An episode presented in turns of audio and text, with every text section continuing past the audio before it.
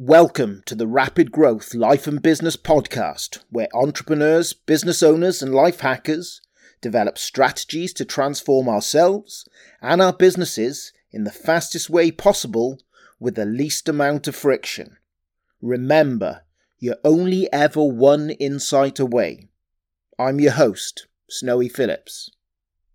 Hi, and welcome to today's episode. This episode is mostly speaking from a, let's call it a business perspective. That said, I think the ideas are equally valid for developing long term friendships and relationships. It also, I guess, speaks to how we as people show up in the world. Anyway, let's begin. Okay, the first time I think I heard, well, this is what we'll be speaking about. We'll be speaking about the strategy of preeminence.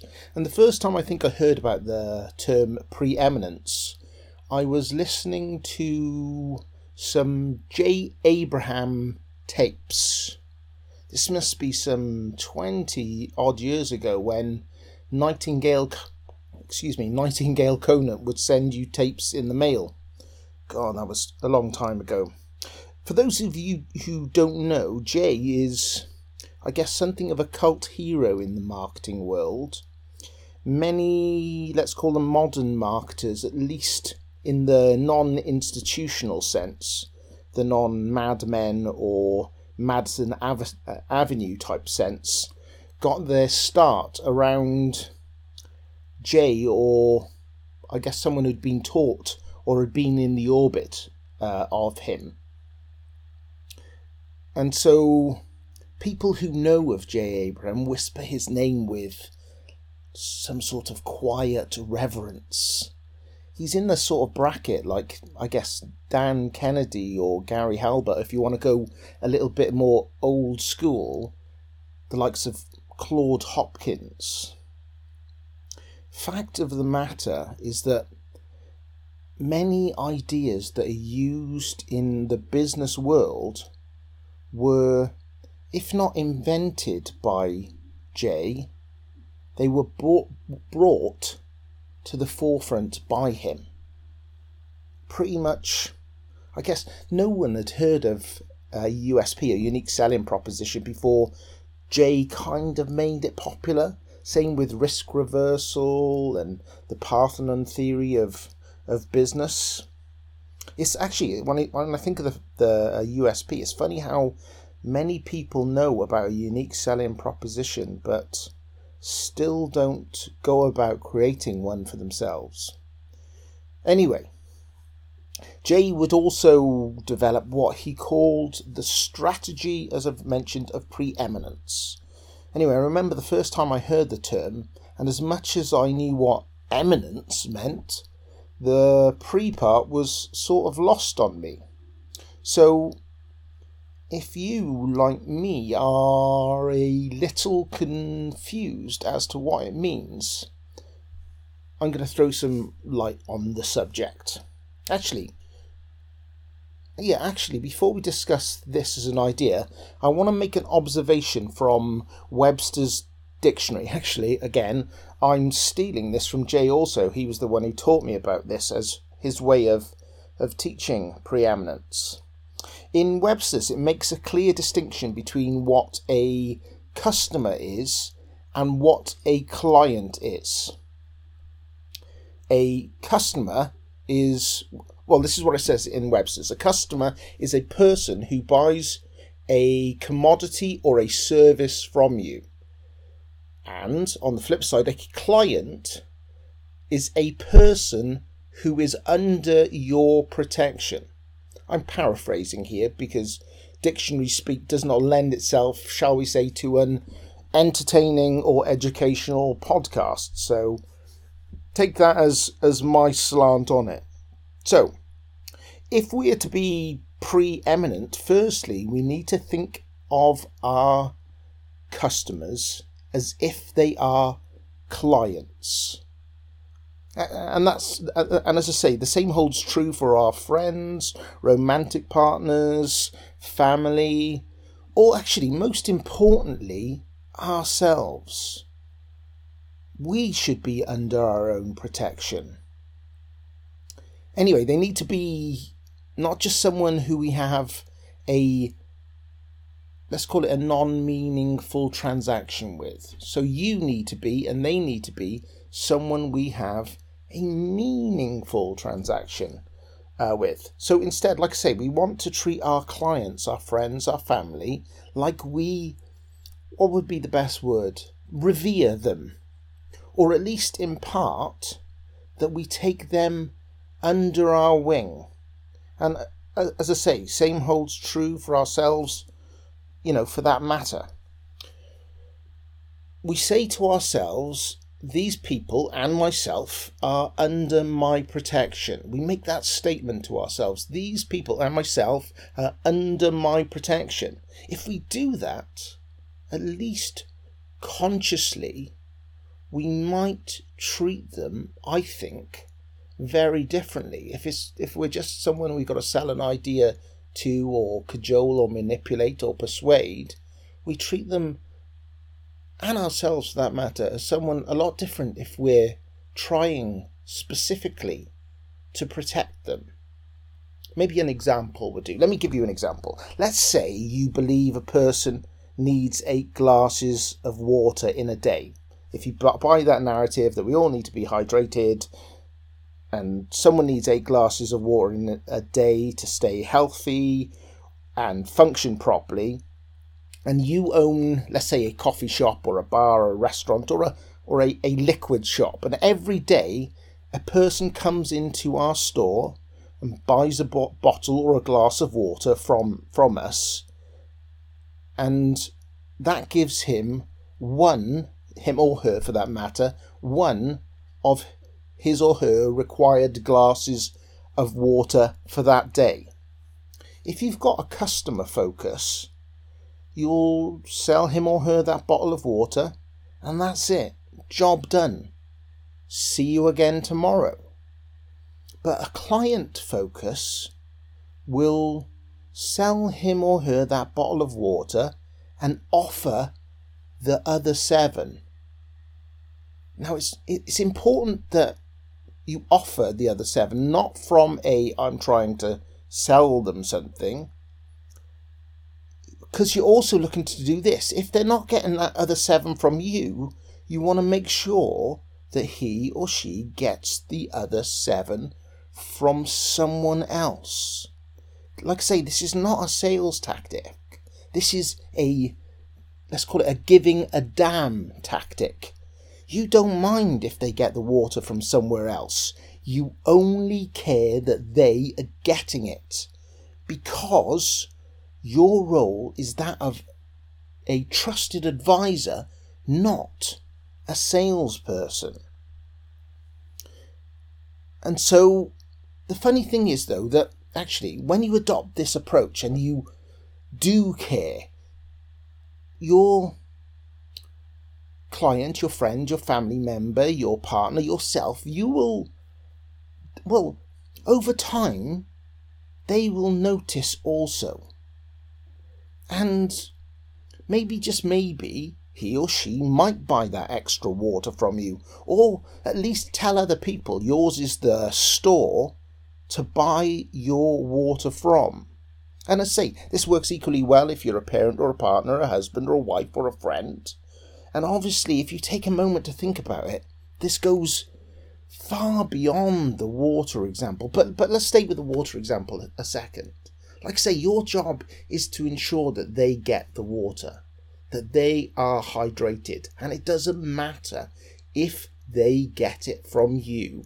What matters is that you are ensuring that one way or another, through you or someone else, they get the, necess- the necessary amount of fluid to be hydrated through the day. If that's what you believe is your job to look after and protect them. So, like I say, this this also works in in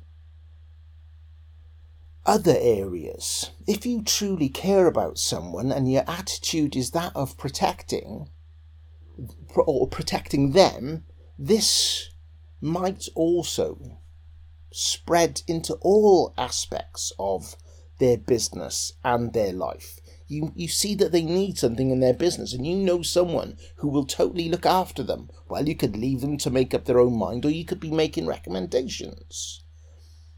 And, and like I say, if you take on that attitude of your role as a protector, then it also makes sense that you would want to protect them in not just the one domain. So you'll look for other areas to do the best by them. And, you know, moving aside from business, in, you know, personal relationships, it might mean you have to tell someone the truth about something that may be hard, or give them advice that may be painful. It may mean not letting something slide that you'd normally let go for fear of like conflict, where you, you address it because you know that a protector would do that. It may mean having to educate, motivate, or for that matter, you know, punish someone when they do something wrong, knowing that it, in the long run it will help them. So, preeminence is holding yourself and what you do for your clients, friends, family, romantic partners to the highest possible standards in whatever way that means to you, to them, to everyone involved.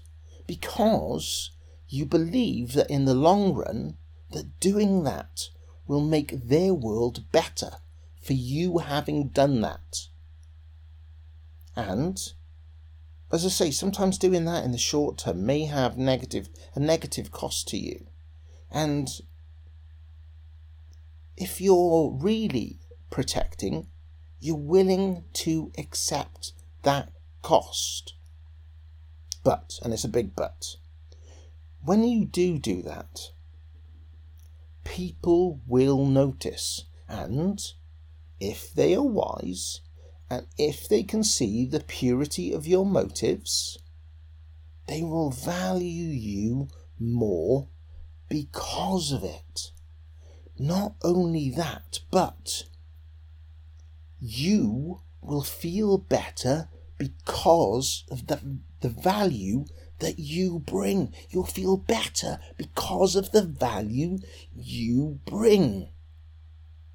And actually, because of that value that you bring, there will often be knock on effects that affect you. For one, as you become the person who is holding others to higher standards, you will in turn raise your standards of how you treat people. And as you do that, more often than not, your own standards will raise so everyone wins.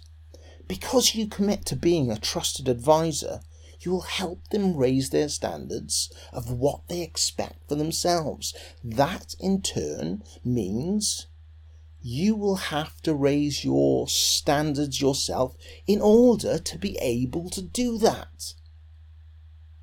The thing is, establishing yourself from the beginning as a preeminent advisor means that when the time comes, you become the only viable solution to a problem, a challenge, an issue, or an opportunity in their life. Let me say that again. When you establish yourself from the beginning as a trusted, preeminent advisor, it means that at the moment when they need someone, you become the only viable solution to a problem or a challenge or an opportunity in their life. The strategy of preeminence means that you look at everybody out there that you want to do business with, care about, be important to, and it means that you do it with this lens that you make a decision that you're not going to wait for the money or the right situation to change hands before you start contributing, guiding, counseling, advising, and protecting them. You do it in advance of any and every reward that you may or may not get. You give a damn about them with no expectation. Actually, I, I want to make one thing clear. Although this is called the strategy of preeminence, this is not a strategy or tactical play. This is doing the right thing because it is right. This is giving, or maybe it would be better stated, sowing a little love and tending your field, not because you expect the crop, but because you've taken on the identity of the one who sows and, for that matter, protects. Anything that comes because of the sowing and protecting is a bonus. To be preeminent is to take on the role of trusted advisor, protector, even before someone appoints you to, to do that role. Because you've stood up in advance and appointed yourself. And like I say, this works not only for business but for friendship, relationships, and ourselves. You appoint yourself of the protector of everyone because that's the decision that you make. That you decide that you're going to be preeminent because of the value that you want to bring, not because of how or what you think you will get at some time in the future. This is a a mental game that you play with yourself for the betterment of all. This is, like I say, sowing the love in advance of expectation. This is you doing the right thing because it's right. And that's what it means to be preeminent. To go into the world sowing the goodness, protecting those people who are your, those th- those people who are your people, your tribe, your group, your friends, your family, your clients or customers or business associates. It's you taking on the role of the person who is there in advance of anything back to look after them. That's what it means to be, be preeminent. And I think that's a role in some small way that we should all take on. Because if we do that, not only, like say, does the world and, and our relationships and our businesses get better, but we get better from taking on that role. Okay, I think that's probably a good place to stop this episode. That's the strat- strategy of preeminence. I hope you enjoyed this idea and I, I hope this idea is useful to you. It's going to be a challenge if you decide to take on that role, that that that mantle of someone who is preeminent. And if you do, like I say, I think those around you, and yourself for that matter, will benefit. As ever, if this was useful, please share it, but more importantly, do something with it. Use the II and I and I formula, immediate in- implementation on ideas and insights. As ever, remember you're only ever one insight away. So, till next time, be well, stay lucky, stay happy, be preeminent, and go change the world in advance of getting something back. Till next time, be well, stay lucky.